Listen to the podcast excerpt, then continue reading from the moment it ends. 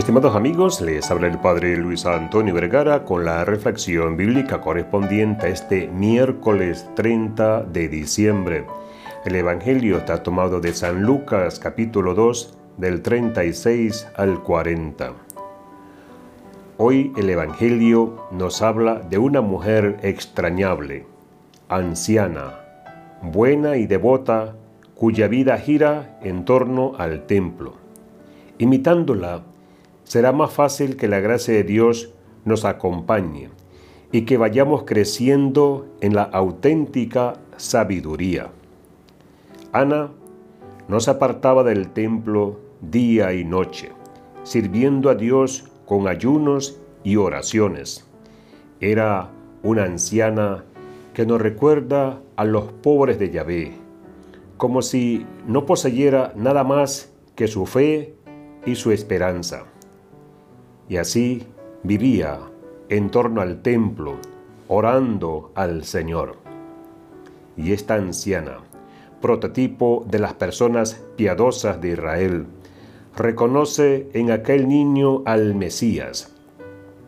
En el templo donde prácticamente vivía Ana, había sacerdotes, escribas, personas muy doctas y preparadas, pero no fueron capaces de reconocer en aquel niño al Mesías. Solo Ana y Simeón, que se dejaron guiar por el Espíritu. Esto no podía improvisarse. Dios, una vez más, se servía de personas sencillas y auténticas para a través de ellas manifestar lo que pertenecía oculto a los sabios y entendidos.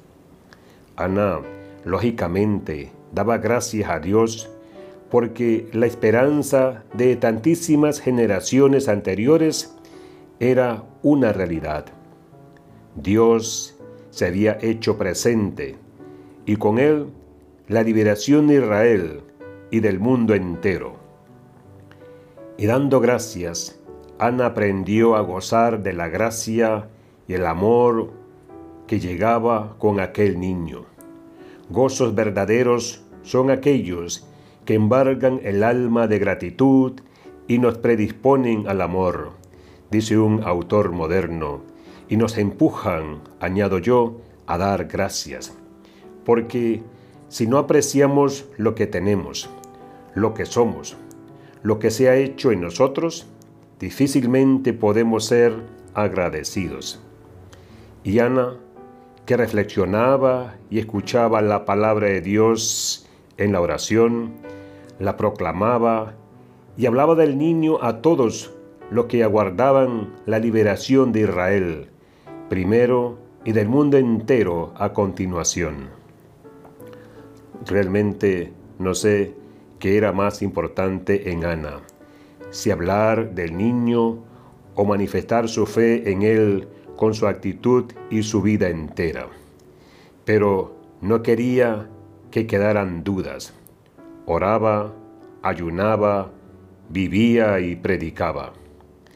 El Espíritu Santo estaba con ella, se dejaba guiar por él y sabía secundar maravillosamente sus insinuaciones.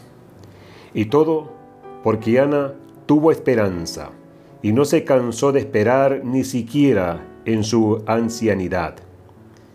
Y además, porque iluminada por el Espíritu, supo discernir y entre tantos niños descubrir al Salvador.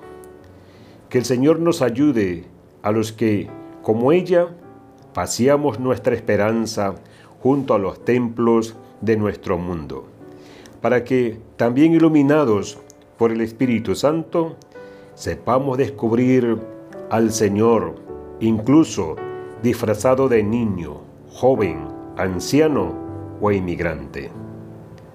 Que Dios les bendiga a todos.